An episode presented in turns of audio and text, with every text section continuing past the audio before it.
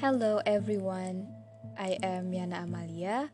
Let me tell you the most creepy experience in my life. It happened when I was 6 years old and my family just moved onto new land that was inherited from my grandfather to us. Our place was located in a mountainous area and we happened to live close to an old cemetery where we had several relatives buried. Right down the road, I noticed a historical landmark stating facts about the battle during the Independence War. I continued growing up on this land, playing, making tree houses, and exploring the small forest nearby with no paranormal experiences of any kind until the age of 13.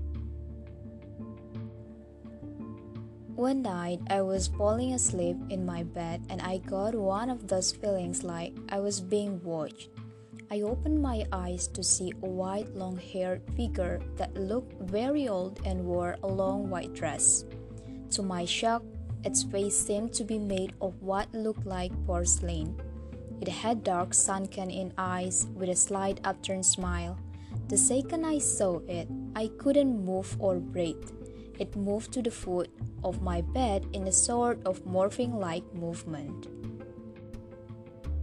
Once it was there, its face came out about 15 centimeter, then turned a quarter rotation, and the eyes opened wide that its eyeballs almost came out.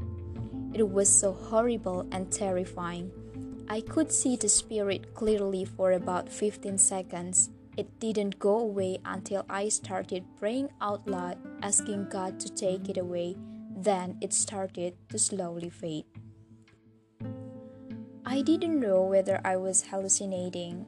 A month later, I was watching a show based on old tales of ghosts and night terrors. And what did I see? An illustration of the exact same thing that I saw in my room that night. I never ever sleep in that room after that nightmare.